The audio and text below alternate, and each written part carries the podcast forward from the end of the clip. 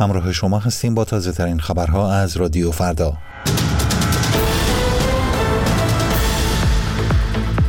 به گفته یک مقام وزارت کشور، انتخابات مجلس در تهران احتمالاً به دور دوم می رود.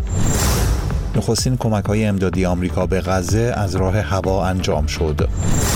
و با گذشت یک هفته از وقوع سیل در سیستان و بلوچستان، آب گرفتگی و مسدود بودن برخی راه‌ها ادامه دارد.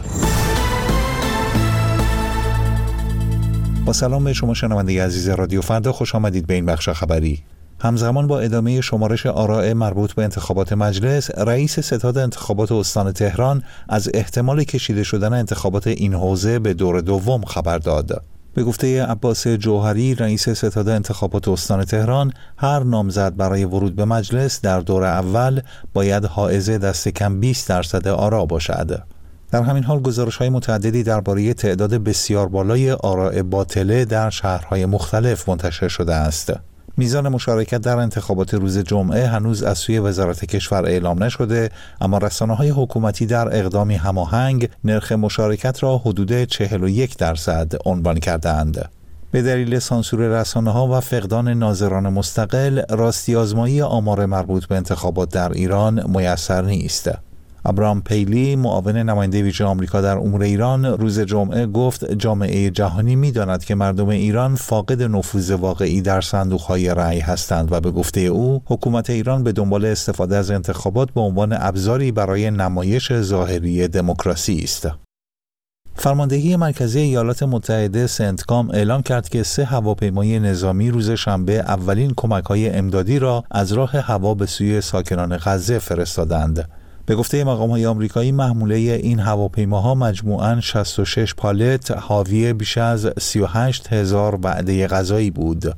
یک روز پیشتر جو بایدن رئیس جمهور آمریکا با بیان اینکه ارسال کمک‌های بشردوستانه به غزه کافی نیست، گفت ایالات متحده کمک‌هایی از راه هوا به غزه خواهد رساند. در خبری دیگر، شورای امنیت سازمان ملل شب گذشته در بیانیه‌ای جان باختن بیش از 100 فلسطینی در پی هجوم به یک کاروان کمک‌های امدادی را موجب نگرانی عمیق خواند و خواستار تضمین دسترسی غیرنظامیان به کمک‌های امدادی شد.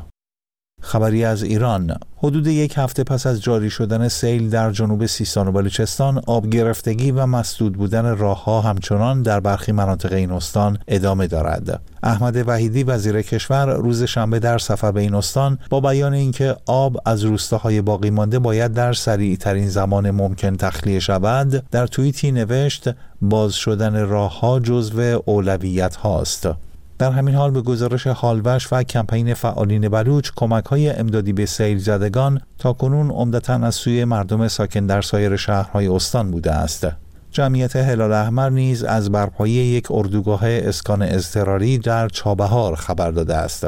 رسانه‌های بلوچ با اشاره به موج جدید بارش‌ها و سرمایه هوا که از سه‌شنبه آغاز می‌شود، هشدار دادند سیل زدگان نیاز فوری به وسایل گرمایشی دارند.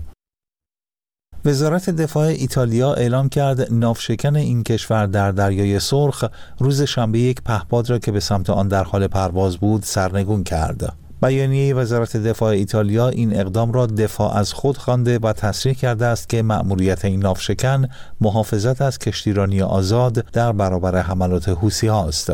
روز شنبه همچنین گزارش شد که روبی مار، کشتی باری بریتانیایی که حدود 2 هفته پیش هدف حمله حوثی‌ها قرار گرفت، به طور کامل غرق شد. این کشتی حامل بیش از 41,000 تن کود بود و سنتکام پیش از این اعلام کرده بود حمله حوثی‌ها به آن باعث ورود سوخت و محموله این کشتی به دریا و آغاز یک فاجعه محیط زیستی شده است.